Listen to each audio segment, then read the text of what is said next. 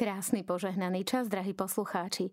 V tejto chvíli sa začína relácia Čo na to Tomáš Akvinský, v ktorej sa budeme rozprávať s bratom Irenejom Marošom Fintorom, predstaveným komunity Dominikánov vo zvolenie o láske a nádeji z pohľadu Tomáša Akvinského. Pochválený bude Ježiš Kristus. Na veky amen. Srdečne pozdravujem všetkých poslucháčov. Brat Irenej, skúsme si povedať o tom, ako sa pozera na lásku Tomáš Akvinsky. Tomáš Akvinsky čerpá z biblickej tradície a samozrejme aj z tej teologickej tradície. Čiže a jedna z prvých vecí, o ktorých hovorí Tomáš Akvinsky, je, že Boh nás pozýva k láske. A samozrejme, nielen, že Boh nás pozýva k láske, ale Boh je aj ten prvý, ktorý ukazuje, čo znamená milovať. Pretože už v Jánovom liste čítame, že Boh nás miloval ako prvý. Čiže tá naša odpoveď lásky je naozaj odpoveď na to, ako Boh nás miluje ako prvý, ako my mu môžeme odpovedať na tú jeho lásku voči nám. Čo to prakticky znamená? Boh nás pozýva k láske a Boh nám ukázal, že nás miluje. Keď si to povieme pre bežného poslucháča, ako poslucháč pochopí, ako sa má správať, čo to, alebo ako má milovať, ako má odpovedať Bohu na jeho lásku. Uh-huh. To prvé je vôbec si pripomenúť to, že sme Bohom milovaní a chcení. No a to si pripomíname často práve tým, že sa modlíme, že čítame Božie slovo, kde nám to Boh neustále opakuje, že naozaj, že na tento svet sme neprišli preto, že my sme chceli. Na tento svet sme prišli preto, že sa naši rodičia milovali a každý jeden z nás je plodom lásky našich rodičov to je prvá možno taká praktická rovina. A tá druhá rovina, že aj rodičia, aj v súčasnosti mnohí rodičia sa snažia mať dieťatko, bábetko a sa im to veľmi nedarí, že je to aj Božie dielo. To, že sa niekto narodí, nie je iba čistá snaha rodičov, ale aj Boh dáva tomu dieťaťu dušu, dáva mu tú bytnosť a radosť zo života, ktorú každý jeden z nás nejak tak má. Čiže tá prvá rovina je, že už my sami sa rodíme z lásky našich rodičov a z požehnania Boha. A tá druhá rovina je, že aj keď v živote dospejeme, a mnohí ľudia sa môžu v živote a v dospelosti cítiť možno sami, možno sa cítiť, že nemajú niekoho, koho by milovali, pretože možno zomrel, možno odišiel, možno sa skomplikovali životné situácie. Predsa to, čo nás učí naša viera, nie je, že ten náš život ide do prázdna. Ten náš život smeruje k tomu, aby od koho sme vyšli, tým je Boh, aby sme sa raz s ním stretli. A aby to stretnutie nebolo ako stretnutie dvoch cudzincov, ale aby sme tento náš životný čas a priestor využili na to, aby sme Boha a blížných lepšie poznali a viac milovali. Keď si zoberieme situáciu človeka, ktorý je osamotený, nemá spoločenské kontakty, nemá kontakty s nejakými priateľmi, so spoločenstvom, s nejakou komunitou, ako takýto človek môže praktizovať lásku voči blížnemu? Tých spôsobov môže byť veľmi veľa a pre nás veriacich ľudí je možno to, čo je veľmi dôležité, je, aby sme neprestali čerpať. Lebo keď aj my z lásky chceme veľa rozdať, a tak môžeme sa v konečnom dôsledku cítiť prázdny, že sme rozdali všetko a nedostáva sa nám to, čo sme sa chceli podeliť s druhými ľuďmi, o čo sme sa chceli podeliť. Preto jeden z prvých princípov veriaceho človeka je vedieť pri Bohu načerpať, že sme Bohom milovaní a chcení. A to sa dá cez modlitbu, cez sviatosti, cez čítanie písma. Cez to, že počúvame Boží hlas, že sa snažíme byť citliví na Boží hlas, ktorý nám túto pravdu nášho ľudského života, ale aj života viery neustále tak nejak opakuje, preto aby sme sa stala takou súčasťou toho nášho vedomia, že naozaj sme Bohom chcení a milovaní a, a z tejto pravdy môžeme potom čerpať my sami. Ako môžeme, aj keď sme sami, sú mnohí ľudia, ktorí sú sami a ktorí napriek tomu, že prežívajú samotu, môžu sa určite modliť. Modlitba je niečo, čo potrebujeme aj my sami, aby sme sa vedeli pred Bohom vyjadriť. Aby možno aj keď je tá duša ubolená, aby našla tie slova, ktoré Lebo v srdci, v hĺbke srdca každého jedného z nás je túžba byť milovaný. A keď sa nám to nedostáva, tak potom vznikajú rôzne bolesti, vznikajú mnohé komplikácie a nevieme to ani vyjadriť. A modlitba nás učí vedieť vyjadriť to, čo máme v najhlbšej hĺbke toho nášho srdca. Modlitba je to, čo nám pomáha uvedomiť si to, čo Boh vložil do tých našich srdc ako ako ten hlavný princíp a to je láska. Aj človek, ktorý je v samote, môže skrze modlitby si uvedomiť, že áno, možno som tu a teraz sám, ale nechcem, aby tá moja samota zdeformovala moje vlastné srdce, moje vlastné túžby, aby ma nejak neuzavrela pred Bohom a pred blížnym. Aby som dokázal zostať človekom otvoreného srdca, ktorý aj napriek samote chce mať Boha, ľudí aj seba rád. V Rádiu Maria sa často stretávame s prozbou o modlitbu. Máme množstvo poslucháčov, ktorí sú na posteli ležiaci a už fyzicky nevládzu sa hýbať alebo konať a tak ako za mladie, alebo tak ako keď e, boli zdraví. Otázka lásky z pohľadu Tomáša Akvinského. Ako takíto ľudia reálne môžu vykonávať skutky lásky, keď sú paralizovaní na posteliach, nevedia pomáhať skutkami, vedia sa modliť, ale nemajú vzťah, nemajú kontakt s nikým. Aký je znak Ježiša Krista, ktorý najviac vyjadruje jeho lásku? Tým znakom našej kresťanskej viery je kríž. Kedy ruky boli pribité na drevo kríža a už rukami nemohol nič viac urobiť. Kedy nohy Ježiša Krista boli pribité na kríž a už viac nemohol kráčať, tak ako kráčal celý svoj život. A napriek tomu a na kríži my kresťania veríme, že sa odohráva ten najväčší skutok lásky, pretože skutok lásky nemusí byť iba praktickou pomocou, že vidím niekoho v núdzi a tak mu dám nejaké peniaze alebo mu pomôžem. Alebo samozrejme aj toto sú skutky lásky. Ale to najväčšie milosrdenstvo paradoxne Boh urobil na kríži, kedy ani rukami, ani nohami toho veľa urobiť nemohol. Ale na kríži Ježiš prijal svoj údel a dokázal povedať, že Boh vie, že aj na kríži človek nezostáva sám. Boh vie, že aj na kríži alebo pripútaný na lôžko človek tým, že berie hodnotu utrpenia a spája ju s Kristom, vie pre mnohých ľudí byť posilou. A práve cez takéto duchovné vnímanie možno aj svojho paralizovaného stavu si človek uvedomuje, že nie je našim výkonom, a však ani našu vlastnú spásu nezískame vlastným výkonom. Našu vlastnú spásu získavame s tým, že naozaj snažíme sa pripodobniť Bohu a jeho obrazu v nás. Snažíme sa spolupracovať s ním. A tým, že aj ľudia pripútaní na lôžko môžu byť podráždení, môžu byť nervózni, lebo sa cítia byť neužitoční, nepraktickí, že na čo sú tu a aký to má všetko zmysel. Ak dokážeme povedať, že Boh vidí ten zmysel, pretože ľudský život nie je iba o tom jednotlivcovi. Náš život nie je iba o nás. To, aké svedectvo vydávame, to ako ukážeme aj druhým, že sa aj v utrpení vieme modliť a to, že chceme aj naše utrpenia premeniť, že by boli pomocné niekomu, kto cez naše utrpenie možno potrebuje zakúsiť lásku a vidieť svetlo, ktoré možno v mnohých životných situáciách nevidia ľudia ľudskými očami, ale iba očami viery, to vie veľmi zmeniť ľudské životy. To vie byť veľmi nápomocné. Ako to spraviť? Ako dozrieť do stavu, že som ochotná a schopná svoju bolesť obetovať za niekoho druhého, keď si uvedomujem, že tú bolesť by som potrebovala potlačiť, nejako utlmiť, aby som toľko netrpela, aby som to vládala niesť.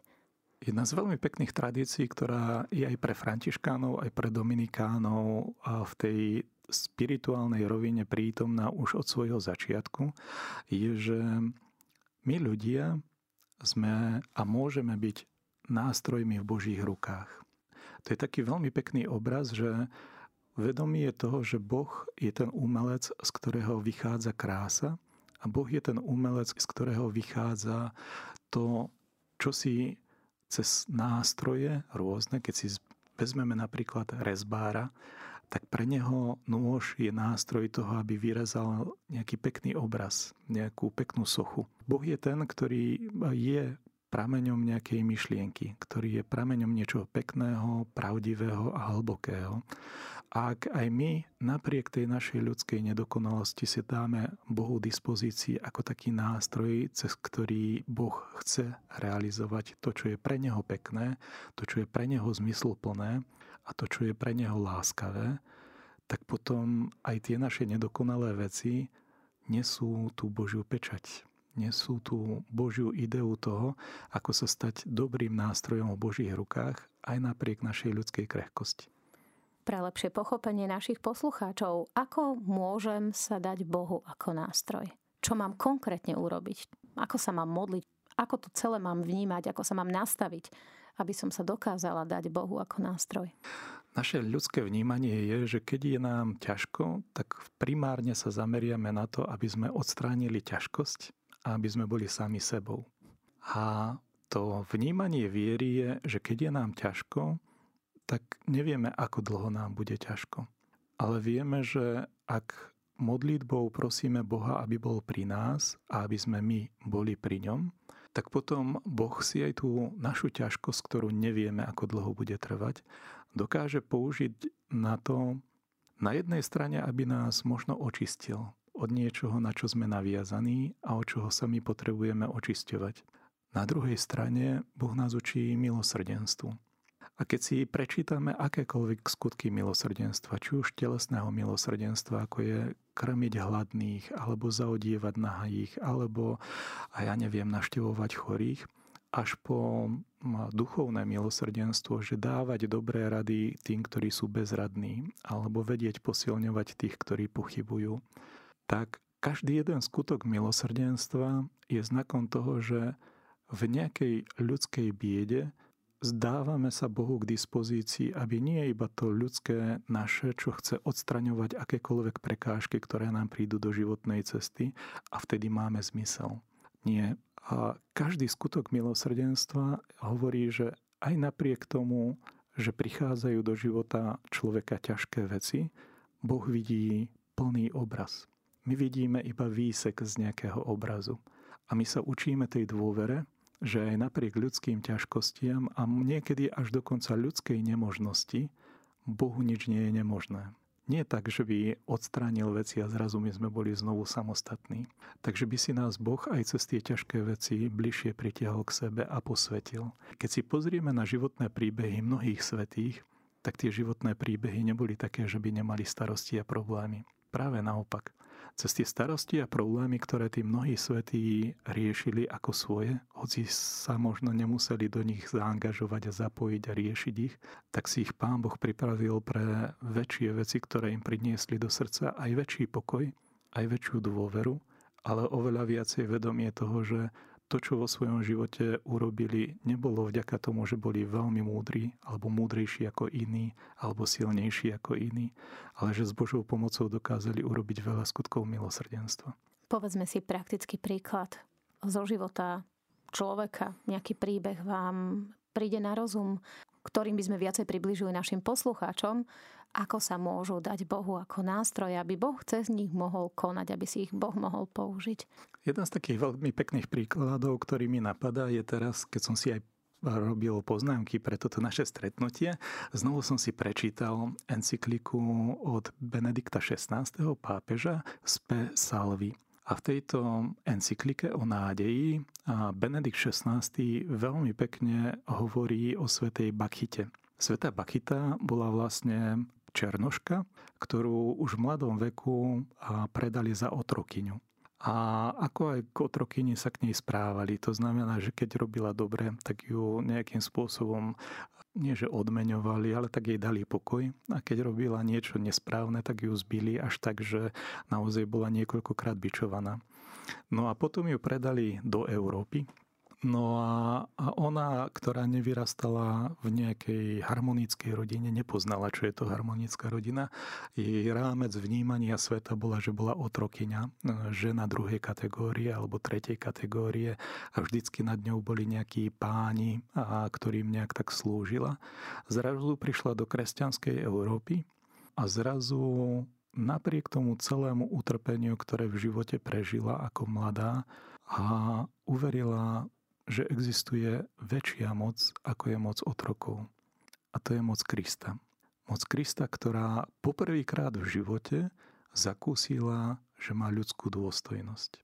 To, že sa stretla s Kristom, to, že sa začala modliť, to, že a bola naozaj zo života, ktorého sršala akási bieda až mizéria, zrazu keď sa jej dokázal dotknúť Boh a dokázal jej ukázať to, že je pre Boha dôležitá a že má svoju ľudskú dôstojnosť, svoju vnútornú krásu a že, že ju Boh požehnáva a, a chce ju urobiť z otrokyne a sestrou Ježiša Krista, sestrou Božieho Syna, tak zrazu celý životné uvažovanie, smerovanie, vnímanie všetko toho utrpenia, ktorým si v živote prešla a sa stalo nie znesiteľným, alebo, ale stalo sa niečím, ako keby možno o to viacej dokázala oceniť to, čo znamená, že Boh zomiera za každého jedného z nás a prijíma to utrpenie kríža, ktorým si sám prešiel.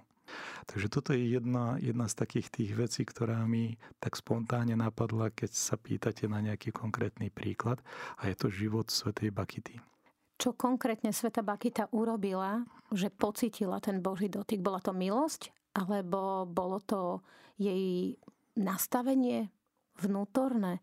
Čo spravila? Aby necítila nenávisť voči ľuďom, ktorí jej ubližovali, aby dokázala pocítiť dotyk Boha. Pozrela sa na Krista na kríži. Mnohí z nás sa pozerajú na Krista na kríži, niekoho sa tento pohľad dotkne a zacíti tú bolesť, ktorá z toho ide, aj to obrovské milosrdenstvo, aj lásku, pretože mhm. Boh sa za nás obetoval. No mnohí ľudia sú chladní a nemajú žiadnu emóciu, neuvedomujú si absolútne nič pri pohľade na Krista. Čo majú oni urobiť? Lebo sa zaoberajú svojimi problémami, svojimi starostiami a pohľad na Krista na kríži im nič nehovorí. Čo hm. takýmto ľuďom poradiť? Naše bolesti sú naozaj naše a keď naozaj niekoho niečo bolí, vtedy je ťažké mať vzletné myšlienky. Napriek tomu aj v ťaživých situáciách vedomie, že Boh sa za nás obetoval, Boh urobil tu takú znešenú výmenu, že Boh nie je ten, ktorý je ďaleko od nášho utrpenia. Boh nie je ten, ktorý je imúnny voči ľudskej biede a tak ďalej. Boh je ten, ktorý svojho syna vlastného neušetril, ako hovorí sväté písmo, ale vydal ho z lásky za nás, aby sme v tom takom zostúpení až do dna utrpenia mohli mať my vedomie, že ani tam nie sme sami, že Bohu na nás záleží a že práve možno v momentoch utrpenia často môžeme stretnúť Boha ako možno svätý Martin Stúr. Jedna taká príhoda zo života svätého Martina Stúr sa traduje, že raz sa mu zjavil Pán Boh a v podobe Ježiša Krista, teda raz mal videnie Ježiša Krista a to videnie mu tak chcelo dať ako keby takú odmenu, že vidím, koľko sa namáhaš, koľko trpíš a tak ďalej, že praj si niečo a ja ti to splním. A svätý Martin bol taký podozrievavý, že toto videnie je také nejaké zvláštne videnie, tak sa pýta toho Krista, ktorý sa mu zjavil, že Pane Ježišu, a kde máš rany? A videnie zrazu stíchlo a Martin hovorí, ja neverím v Krista, ktorý nemá rany. Lebo aj Kristus po vzkriesení a nechal na svojom tele oslávené rany. A aj v dobe svätého Martina, Martin bol známy tým, že robil veľmi veľa charitatívnych diel. A aj keď je tá predstava aj církvy, aj oslávenia v nebi taká lákavá, že tam nám budú zotrené všetky slzy a že tam nebudeme mať svoje rany a neviem čo všetko, tak svätý Martin Stúr nás učí, že to, ako spoznáme Krista, je, že si zachoval svoje rany, ktoré boli pre neho prameňom utrpenia a tie rany si priniesol do nebeského kráľovstva tým, že ich nezotrel, nezničil, ale oslávil. A tým paradoxne aj Tomáš, neveriaci Tomáš, keď prišiel do večeradla, tak jediné, na čo sa pýtal, kde sú rany po klincoch na rukách, na boku, na nohách, pretože keď sa dotkne týchto rán, môže uveriť. Pre nás ľudí je utrpenie niečo, prečím by sme najradšej ušli a čo by sme chceli vytesniť z nášho vlastného života. Ale v tom našom náboženskom živote my nie sme tiež masochisti, že by sme utrpenie vyhľadávali. My sme tí ľudia, ktorí sme vďaka Kristovi pozvaní utrpenie premieňať na niečo vyššie. Na niečo, čo nevyprázdni ľudí od ich ľudskosti, od ich dôstojnosti a čo dokonca aj obetovaním skrze modlitbu a skrze spojenie s Kristom môže získať novú hodnotu. Že aj tí ľudia, ktorí trpia, aby sa nestali ešte utrpením pre tých, ktorí sa o nich starajú. Aj tí ľudia, ktorí možno sú paralizovaní na lôžku, aby, aby sa nestali možno hej, ľuďmi, ktorí tým, že sami trpia, vytvárajú ešte utrpenie pre druhých ľudí.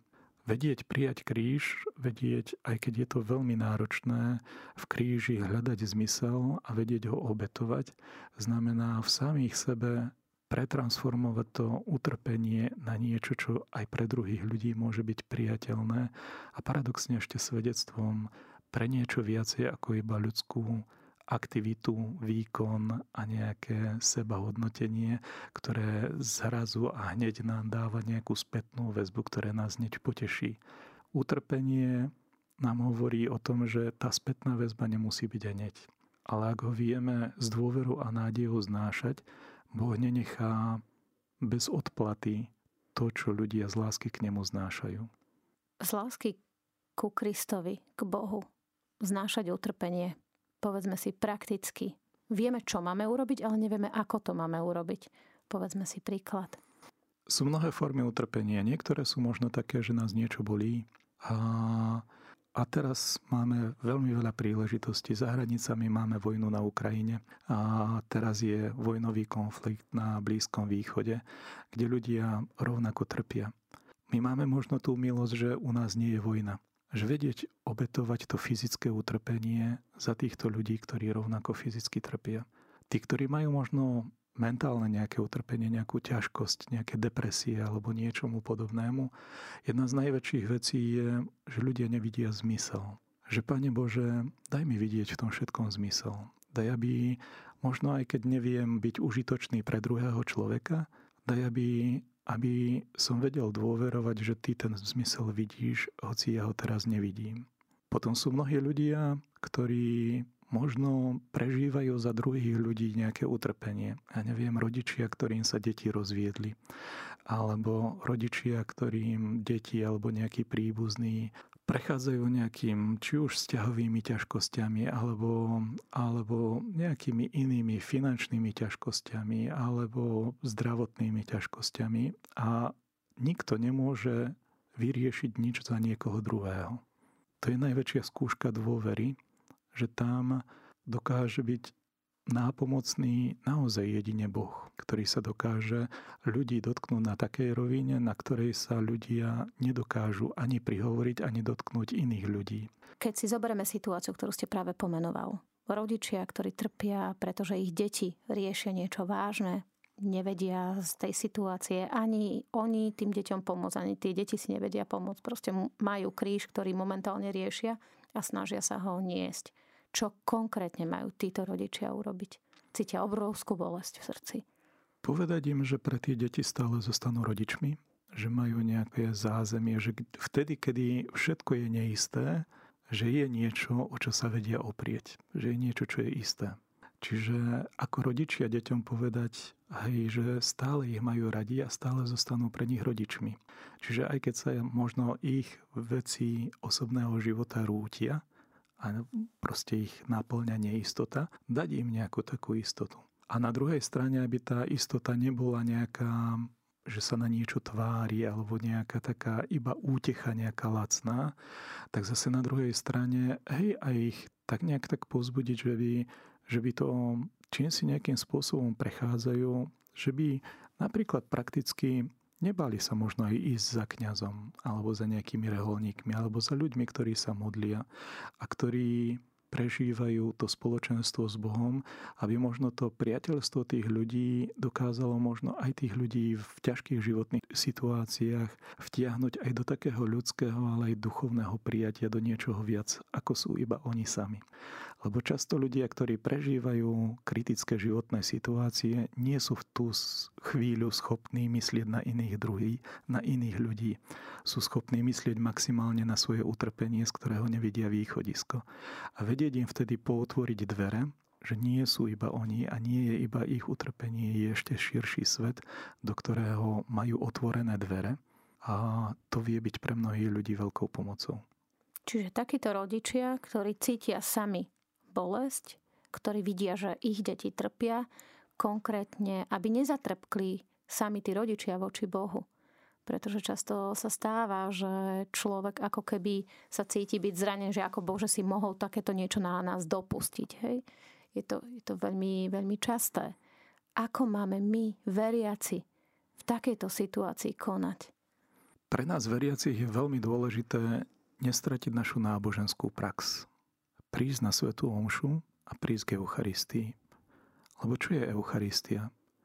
Eucharistia je, že Ježiš pri poslednej večeri vedel, že bude ukrižovaný a že ho zabijú a napriek tomu pri poslednej večeri dáva chlieb a víno ako svoje telo a krv a ešte predtým, ako by ho ľudia mohli zničiť a pošliapať cez utrpenie kríža, tak on sa ho učí darovať. Pri Bohu naozaj Ježiš Kristus nezmenil svoje utrpenie na výčitku voči svojmu otcovi. Ježiš Kristus vedel, že bude trpieť a že zomrie a ešte predtým, ako by trpel a zomrel, povedal Pánu Bohu, Pane Bože, nech sa stane Tvoja vôľa v Gecemanskej záhrade a ešte predtým povedal a pozýva ľudí, aby, aby chodili na Eucharistiu, pretože v Eucharistii sa deje to, že on sám dáva svoje telo z lásky. Čiže on z lásky, Ježiš Kristus z lásky k nám, z lásky prijal toto utrpenie. Čiže rodičia, ktorí trpia, pretože vidia trpeť svoje deti. To je bolesť rodiča, to je nepopísateľné. Takíto rodičia majú prijať túto bolesť a obetovať ju, alebo ako, ako majú narábať, alebo ako majú pracovať s takouto bolesťou, aby to bol naozaj konanie z lásky Pomôžem si možno takým obrazom, ktorý je z každodenného života. Keď sa stane nejaká vážna dopravná nehoda, pri ktorej sú možno aj mŕtvi a zranení, tak popri záchranároch, ktorí liečia zlomeniny a ktorí odvážajú ľudí do nemocnice, ako prvá z, zo skupín ľudí, ktoré prídu pomôcť psychológovia. Pretože keď človeka skľúči bolesť, je v šoku a šok sa prejavuje v tom, že nevie rozprávať. Prvá z vecí, ktorú robia psychológovia, keď sa stane nejaké nešťastie, nejaká nehoda, tak snažia sa, aby ľudia tý, tú svoju bolesť vypovedali. A to nás učí naša viera. Naša viera nás učí, aby sme duchovne nezostali v krči nejakého šoku, kde sa uzavrieme sami do seba a postupom času tú bolesť a krč zmeníme na výčitku Bohu a blížnemu, že sme v tej bolesti zostali sami. Čiže mám spraviť čo? Keď e, máme poslucháčov, ktorí prežívajú bolesť svojich detí, čo majú urobiť? Vedieť o tom komunikovať, vedieť mať niekoho, s kým o tom môžu porozprávať. Možno aj v takej miere, že tí druhí ľudia o tom s tým mu nemôžu pomôcť. Ale možno to zdieľanie vzájomnej dôvery, to otvorenie sa, to pomenovanie vecí, už toto je liečivé. Čiže ten prvý rozmer, tak ako sme aj hovorili na začiatku, určite je modlitba, že vtiahnuť tieto bolestivé veci do modlitby a v konečnom dôsledku vedieť, aby sme dokázali prekonať, lebo niekedy za tým utrpením je možno aj hamba, aj výčitky, že čo sme my konkrétne zanedbali alebo nezanedbali. A vedieť to veľké utrpenie rozmeniť možno práve na takéto drobné veci, v úvodzovkách drobné veci, o ktorých už vieme komunikovať a v ktorých už vieme vystupovať nejakú rovinu pravdy, s ktorou sa dá pracovať. Lebo niekedy aj my sami by sme si chceli možno niečo nahovárať, alebo klamať si, alebo priklárašľovať, a však to nie je až také náročné alebo ťažké a neviem čo všetko. Ale viera nás učí, tak ako hovorí Kristus v Evaníliu, že pravda nás oslobodí. Byť pravdivý v týchto veciach naozaj prináša aj úľavu v bolestiach, ale aj na novo objaviť, že bolesť že nikto z nás nechce, aby hranicou nášho života bola bolesť. Ale aby sme sa naspäť vrátili k tomu, že v korení a pri pramení nášho srdca je láska. Čiže vo vzťahu k Bohu.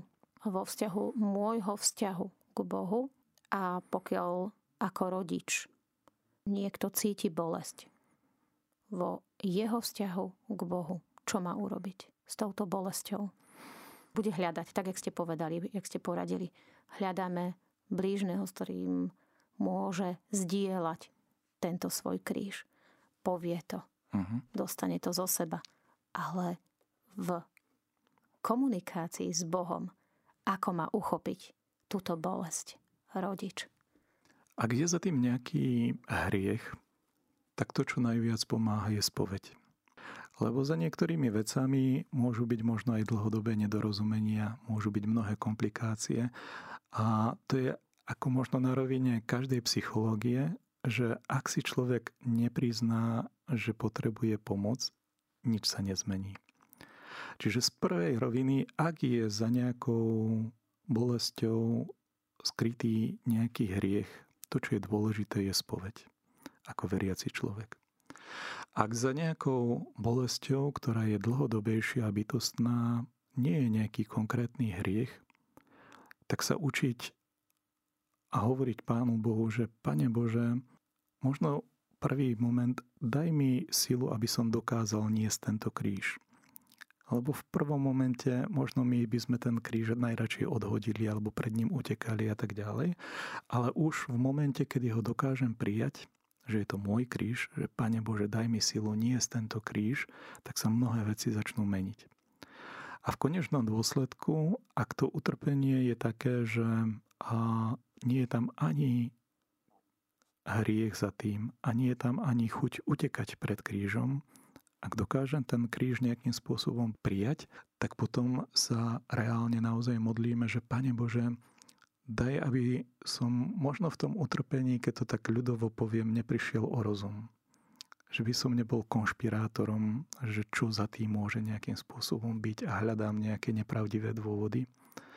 Daj, aby som, ak je tam nejaký kríž, aby som sa aj cez ten kríž vedel stať ľudský lepším a duchovne svetejším.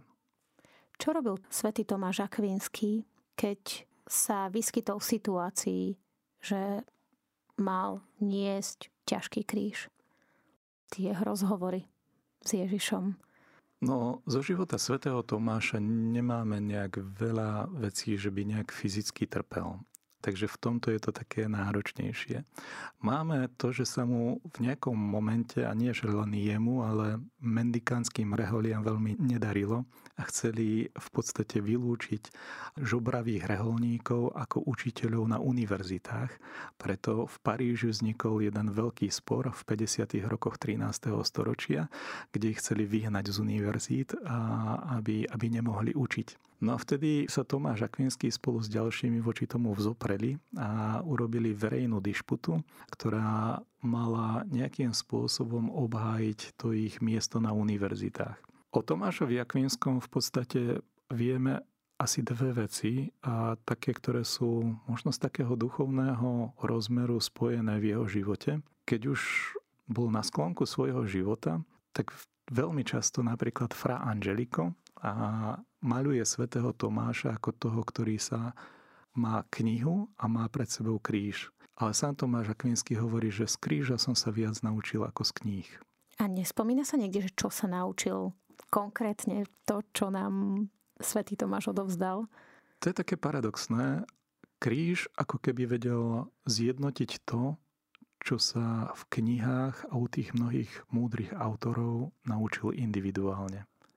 Lebo je to niečo podobné, ako keď sa človek učí vo vede, tak, alebo v akejkoľvek oblasti, a tak sa učíme, tento autor hovorí toto, tento vyzdvihol toto, ale súvislosti nám často unikajú.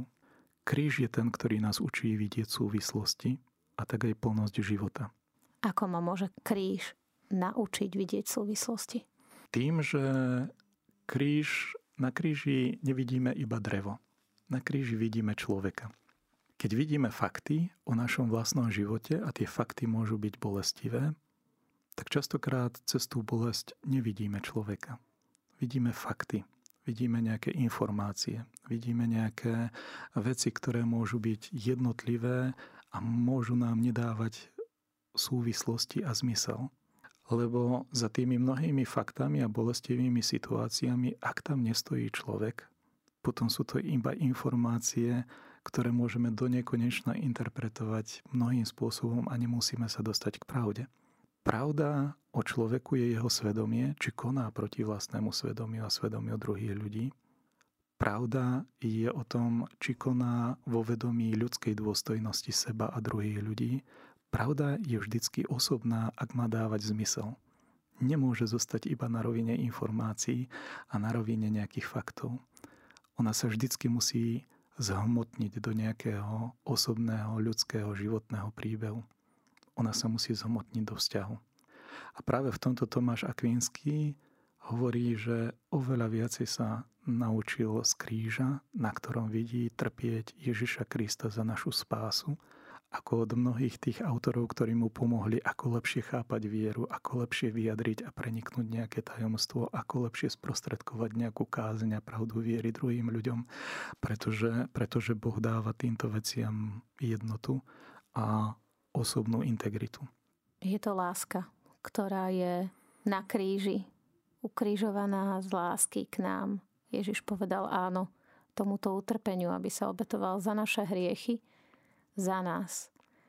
Ako máme vidieť my, alebo kde máme my vidieť nádej, ktorá je nejakým spôsobom priamo prepojená s láskou, ktorú nám Kristus ukázal, ktorú nám dal ako príklad, ako máme žiť. Jeden z takých praktických prejavov Nedávno som sa rozprával s jedným ortodoxným mladým mužom, ktorý prišiel z Ruska, študuje na Slovensku a on sa pýtal na kríže, prečo my, ľudia, kresťania západného obradu, máme na kríži Krista, ktorý je umúčený, na ktorom vidieť rany bičovania, na ktorom vidieť trňovú korunu a na ktorom vidieť kopec krvi a kopec utrpenia. Prečo my, ľudia západného obradu kresťania, katolíci, máme na kríži znázorneného takéhoto Krista, keď východní kresťania, keď znázorňujú kríž, tak oni majú tú teológiu, že z kríža Kristus kráľuje. Kristus je tam oblečený do kráľovského rúcha, má na hlave korunu, ale nie trňovú, ale zlatú. Je tam v plnej kráse a v plnej dôstojnosti, ako by sa ho utrpenie netýkalo. Ako keby bol nad tým utrpením, ako keby cez to utrpenie zjavil to, že jeho božská prírodzenosť dokáže absorbovať všetko to ľudské utrpenie. A naozaj, ak ľudia, mnohí ľudia, prví kresťania prvých 400 rokov nemohli pozerať na kríž, pretože ten, tá sila utrpenia bola taká veľká, že, že odmietali kríž znázorňovať v katapkombách, v kostoloch. Radšej mali obraz dobrého pastiera. Dobrého pastiera, ktorý berie stratenú ovcu na svoje plecia a vracia ju naspäť do, do stáda. Dobrého pastiera, ktorý nenaháňa s palicou niekoho po kopcoch a neviem koho všetkého. A prví kresťania mali radšej obraz dobrého pastiera, a keď začali znázorňovať kríž, tak ho začali znázorňovať s Kristom, ktorý z kríža kráľuje, ktorý premohol smrť a utrpenie a dáva jej nový význam. A stále vo východnej tradícii naozaj Kristus pribitý na kríž je ten, ktorý ako keby bol nad tým utrpením a premáha to utrpenie. My, kresťania západného obradu, máme Krista, ktorý trpí a možno práve preto, že trpí a možno sme si na to až príliš zvykli. Že ako keby sa nám už to jeho utrpenie neprihováralo, lebo keď je človek utrpení, tak nedokáže myslieť nad utrpenie ešte niekoho druhého, lebo má do svojho vlastného utrpenia. ale možno vedieť zdieľať v to utrpenie s druhými ľuďmi, že nestratiť súcit, nestratiť schopnosť vžiť sa do utrpenia druhých ľudí, dokáže to utrpenie zdieľať a keď je zdieľané, dokáže sa ľahšie niesť. Vždycky, a, a samotný Ježiš nás hovorí, pozbudzuje, aby sme navzájom si niesli svoje kríže. Nádej nie je v tom, že už tu na zemi spravíme raj.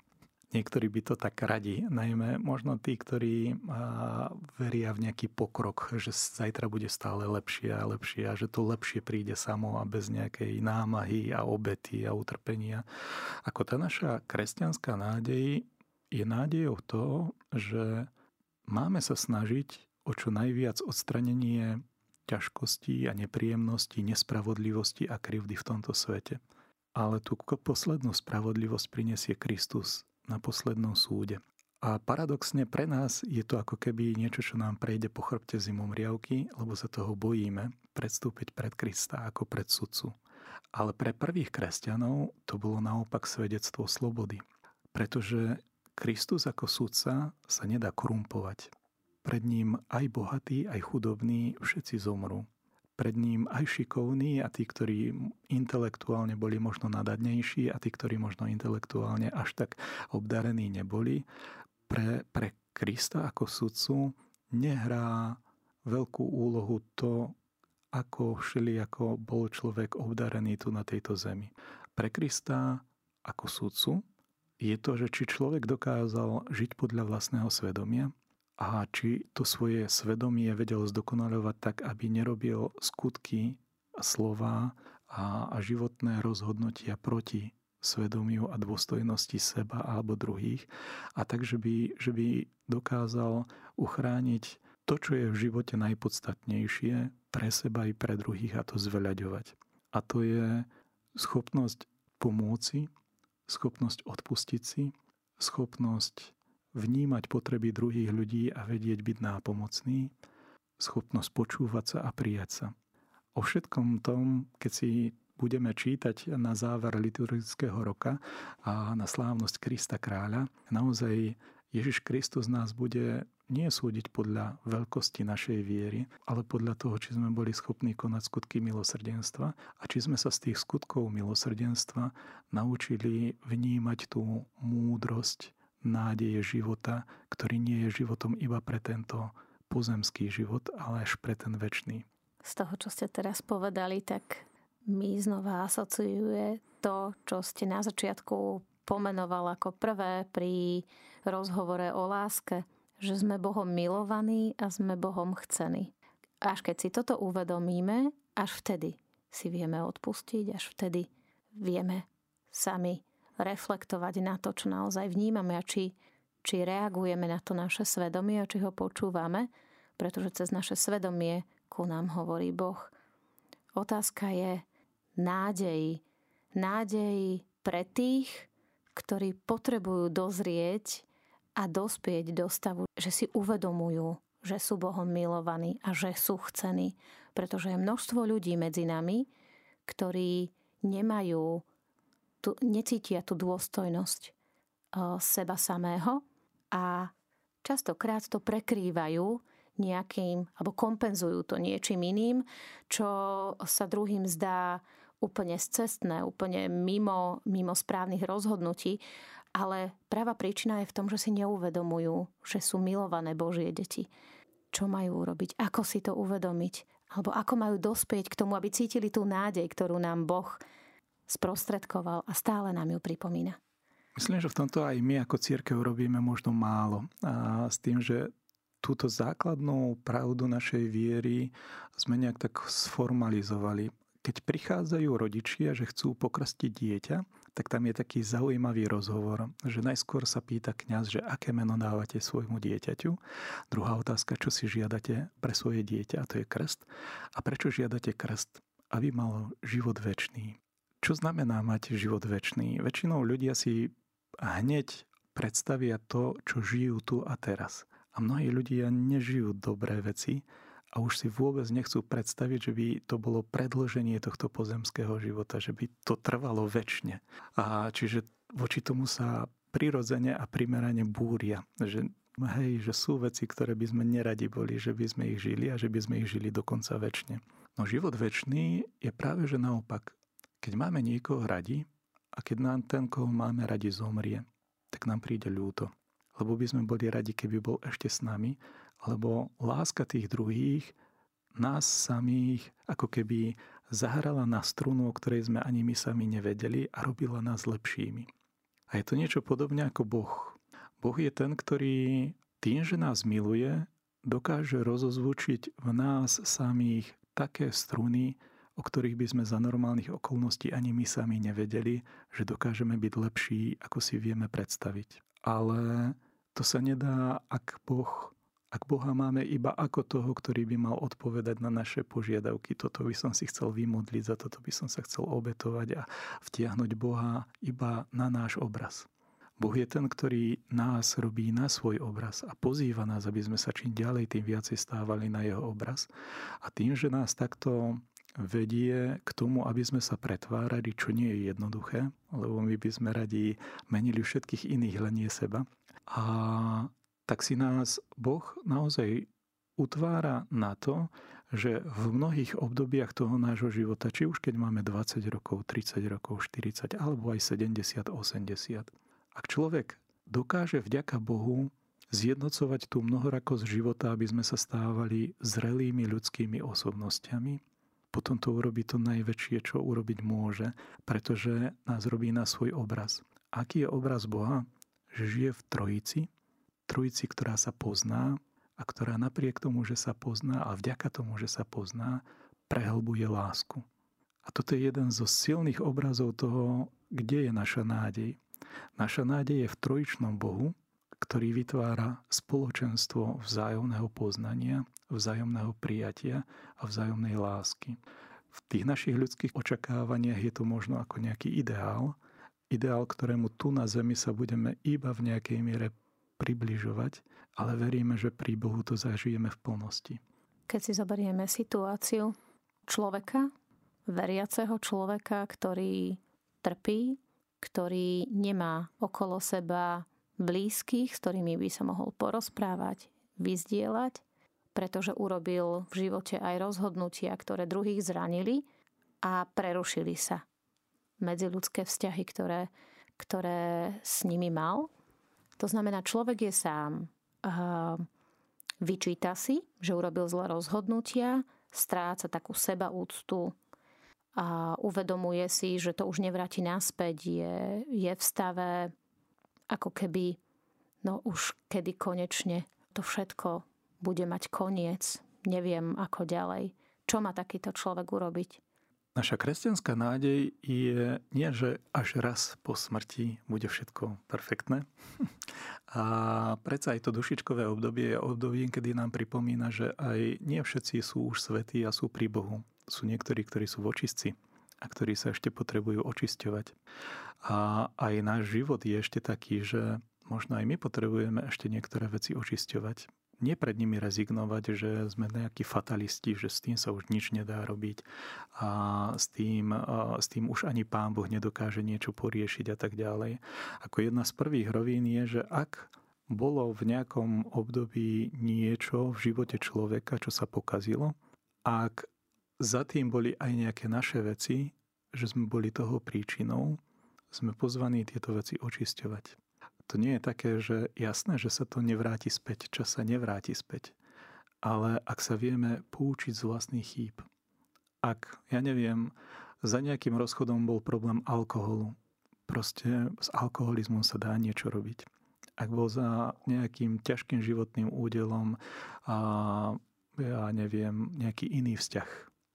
A proste naučiť sa neklamať nepodvádzať, nevyberať si iba to, čo nejakým spôsobom chceme, ale prijať aj, aj to, že možno niečo nie je ideálne, ale keď sme si pravdiví, je to prejav úcty a dôvery, ktorú už nikdy viacej nechcem pošliapať a zraniť. Čiže pokiaľ napríklad e, ste povedali o tom alkohole, človek, ktorý mal problémy s alkoholom, prizná si, áno, mal som problém, vylieči sa. Chce to nejaké obdobie. Takýto človek sa vracia naspäť do spoločnosti, podotýkam opäť, že je veriaci. A čo má takýto človek urobiť, aby cítil nádej, aby, aby dokázal žiť v nádeji? Tá základná rovina je, že teraz nechceme zmeniť druhých ľudí, lebo druhých ľudí zmeniť nemôžeme. My, koho vieme meniť a očisťovať, sme my sami. A, a my sami a to, čo potrebujeme, a o tom sme si hovorili aj na ostatnom stretnutí, že to, čo človek potrebuje, byť vypočutý, byť prijatý, vedieť, že som milovaný a že mám nejaké svoje poslanie. A to mi dáva jedine Boh. Ak toto dokážem v tom našom živote, lebo my najväčšou prekážkou často sme my sami že nedôverujeme, že sme vypočutí, že sme prijatí, že nás niekto ešte môže mať rád a že nám niekto môže potom všetkom nejakým spôsobom odpustiť. Niekedy pozápasiť možno s tým našim vnútorným nastavením, lebo ak my sme ľudia veľmi šikovní nájsť si náhrady. Ak sa nám niečo nedostáva, tak si nájdem niečo, v čom som silný, aby som v tom bol ešte silnejší, aby som druhým ľuďom dokázal, že si zaslúžim niečo, po čom vnútorne nejakým spôsobom túžim. No pravdu povediac, tie najdôležitejšie veci v našom živote nefungujú na princípe zásluh. Princíp, fungujú na princípe daru. Buď mi je to dané, ja to dokážem prijať a dokážem to oceniť, alebo sa celý život budem vybíjať na rovine zásluh a nedostane sa mi to. Keď mám pocit, že mi nebolo dané, vytvára sa prirodzene v človeku závisť, neprajnosť voči druhému. Ako si uvedomovať, že mi bolo dané niečo, s čím môžem ďalej pracovať. Nevidím to. Ako v takomto prípade posluchač môže postupovať? Znovu, ak sa vrátim, ak je to na rovine hriechu, prísť na svetú spoveď na Svetej spovedi naozaj, keď človek úprimne si urobí spytovanie svedomia a keď úprimne ľutuje, tak to milosrdenstvo dostane. To odpustenie hriechov dostane. Ale tak ako aj v dušičkovom období sú dve veci. Je vina a trest. Vina sa nám odpúšťa vo sviatosti zmierenia. Ale tresty, to je také zaujímavé, že ak človek má dlhodobo nejaký zlozvyk, napríklad alkohol, tak nezíska dôveru druhých ľudí iba tým, že hovorí, že už nebudem piť, ale tým, že reálne a naštartuje svoje myslenie tak, že sa bude vyhýbať príležitostiam, kde sa podáva alkohol, aby som nesklzol k nejakému pokušeniu. A keď ľudia budú vidieť, že mesiac, pol roka, rok, dva roky ten človek nepije, tak sa obnoví aj dôvera. To sú tieto dve veci. Najskôr musí prísť rozhodnutie, že uvedomujem si, že robím niečo zlé a že potrebujem to zmeniť. Ale tá zmena nepríde iba vďaka jednému rozhodnutiu. To prvé rozhodnutie v, vo Svetej spovedi a význanie, odpustenie viny, je prvý krok na ceste. To druhé, nejaké dlhodobé nastavenie nejakých životných cieľov a hodnôt, za ktorými chcem kráčať, to je odčinenie tých trestov. To je niečo také, kedy sa mení bytostné nastavenie mňa samého. A toto sú dve roviny, ktoré potrebujeme priniesť do akéhokoľvek rozmeru toho nášho života, kde cítime, že sme nešli správnou cestou. Vedieť, úprimne vyznať vo sviatosti zmierenia svoju vínu, že si pripisujem tieto hriechy mne samého a že neobvinujem všetkých druhých, že za to všetko môžu lebo Sveta spoveď je veľmi osobným stretnutím, kde človek hovorí o nepríjemných veciach svojho vlastného života a vedieť ich prijať a neobviňovať druhých, ale seba samých, prijať svoj diel zodpovednosti za tieto veci. To je prvý krok. A druhý krok je, že ak naozaj som robil niečo zlé, a to nemusí byť alkohol, to môže byť naháňanie za peniazmi, to môže byť, že nikdy nie som doma, lebo priatelia a kariéra je pre mňa dôležitejšie ako vzťahy v mojej rodine a tak to všetci cítia, že jednou spovedou sa tieto veci nevyriešia. Že tam musí prísť nastavenie nejakého rebríčka hodnôt a nejakej vôle za týmto novým rebríčkom hodnôt prispôsobiť svoj vlastný každodenný život. Naša relácia sa chýli ku koncu. Tak vás poprosím, brady Renej, skúsme si zrekapitulovať také najzákladnejšie body, ktoré sú dôležité preto, aby sme dokázali žiť v láske a aby sme žili aj v nádeji. Celý tento cyklus je o teologálnych čnostiach a teologálne čnosti sú tie, ktoré nám hovoria, že existuje okrem tej našej fyzickej reality sveta aj tá duchovná realita sveta. A vedieť tú duchovnú realitu sveta urobiť takou prirodzenou, ako je naša fyzická. To znamená, že vedomie Boha ako toho, ktorý nás pozýva k viere, ktorý nás pozýva k láske a ktorý nás pozýva k nádeji. Čiže ten taký prvý rozmer je, aby sme tú duchovnú, tú teologálnu rovinu vnímali rovnako intenzívne ako tú našu praktickú každodennú rovinu, aby tieto dve roviny v nás komunikovali. Prečo je to dôležité? Pretože potom aj také slovo, ako je láska, o ktorej sa často hovorí, ale ktorej pojem sa často vyprázdňuje, tak zrazu človek lásku nevníma iba ako ja osobne môžem ešte lepšie milovať a ako, ako ja tú lásku môžem viacej zdieľať a neviem čo všetko. Tá prvá rovina ma učí, že ako sa v láske ja ešte potrebujem formovať. Čo vôbec znamená skutočne milovať. To sa učíme pri Bohu, vedomím, ako sme Bohom milovaní. Lebo v tej Božej láske Boh nám dá zažiť príjemné situácie, ale Boh v úvodzovkách nám vie aj naložiť, keď ideme nesprávnym smerom. Keď ideme za sebe láskou, keď ideme za nejakými atrapami lásky, Boh nás nebude pozbudzovať, aby sme tou cestou išli ďalej a ublížili sebe a druhým ľuďom. Ale Boh nás pozýva, aby sme sa vrátili, aby sme sa učili lepšie milovať tých, ktorých naozaj máme, aj za cenu, že nás to niečo stojí a že niekedy budeme musieť niečo obetovať a niekedy budeme musieť prijať aj nejaké utrpenie. Čiže tá možno prvá konklúzia, ku ktorej by som prišiel, čo sa týka lásky, je naozaj, že láska, hoci je veľmi intenzívne ľudská a telesná, tak tá láska je vďaka viere škola, v ktorej sa učíme, ako aj tú telesnú, ale aj duchovnú, spojiť v prežívaní našej bytostnosti, našej ľudskej osoby pred osobou, ktorou je pre nás Boh a takto vtiahnuť aj všetkých tých, ktorých vo svojom živote milujeme a chceme milovať v úprimnosti a pravde. A čo sa týka nádeje, nikto z nás ešte nie je v cieli. Všetci sme na ceste. A je dobré si niekedy tak povedať, čo je našim cieľom, v čo skladáme našu nádej, kam by sme chceli prísť, čo je tou našou základnou túžbou, ktorá nás vedie a motivuje, lebo nádej je veľmi, veľmi spojená s túžbou po čom skutočne túžime. Sú to tie naše drobné túžby, urobiť skúšku, kúpiť si auto, mať dom alebo prekonať nejakú ťažkosť. Alebo za týmito malými túžbami, ktoré sú dobré, aká je tá veľká túžba, pre ktorú žijeme. Aká je tá veľká nádej, ktorá nás motivuje a nami hýbe.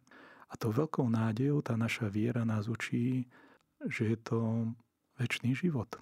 Žiť už teraz tak, aby keď raz predstúpim pred Boha, v tej takej úprimnosti som mohol povedať, že Pane Bože, chcel som sa raz s Tebou stretnúť a preto som ten život s blížnymi žil tak, aby bol v úprimnosti, v pravde, v obete, v prijatí aj ťažkých vecí, ale v konečnom dôsledku vo svetle jednej veľkej nádeje, ktorá ma privádza k tomu, aby som sa raz s Tebou stretol, poznal ťa a miloval.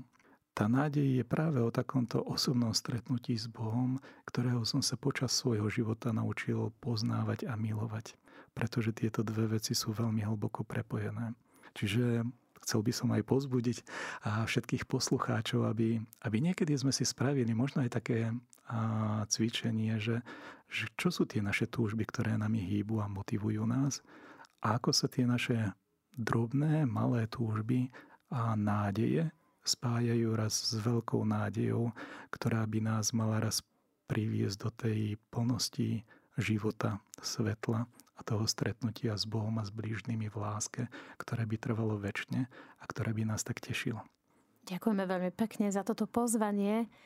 Rozprávali sme sa s bratom Irenejom Marošom Fintorom, predstaveným komunity Dominikánov vo zvolenie o láske a nádeji z pohľadu svätého Tomáša Akvinského.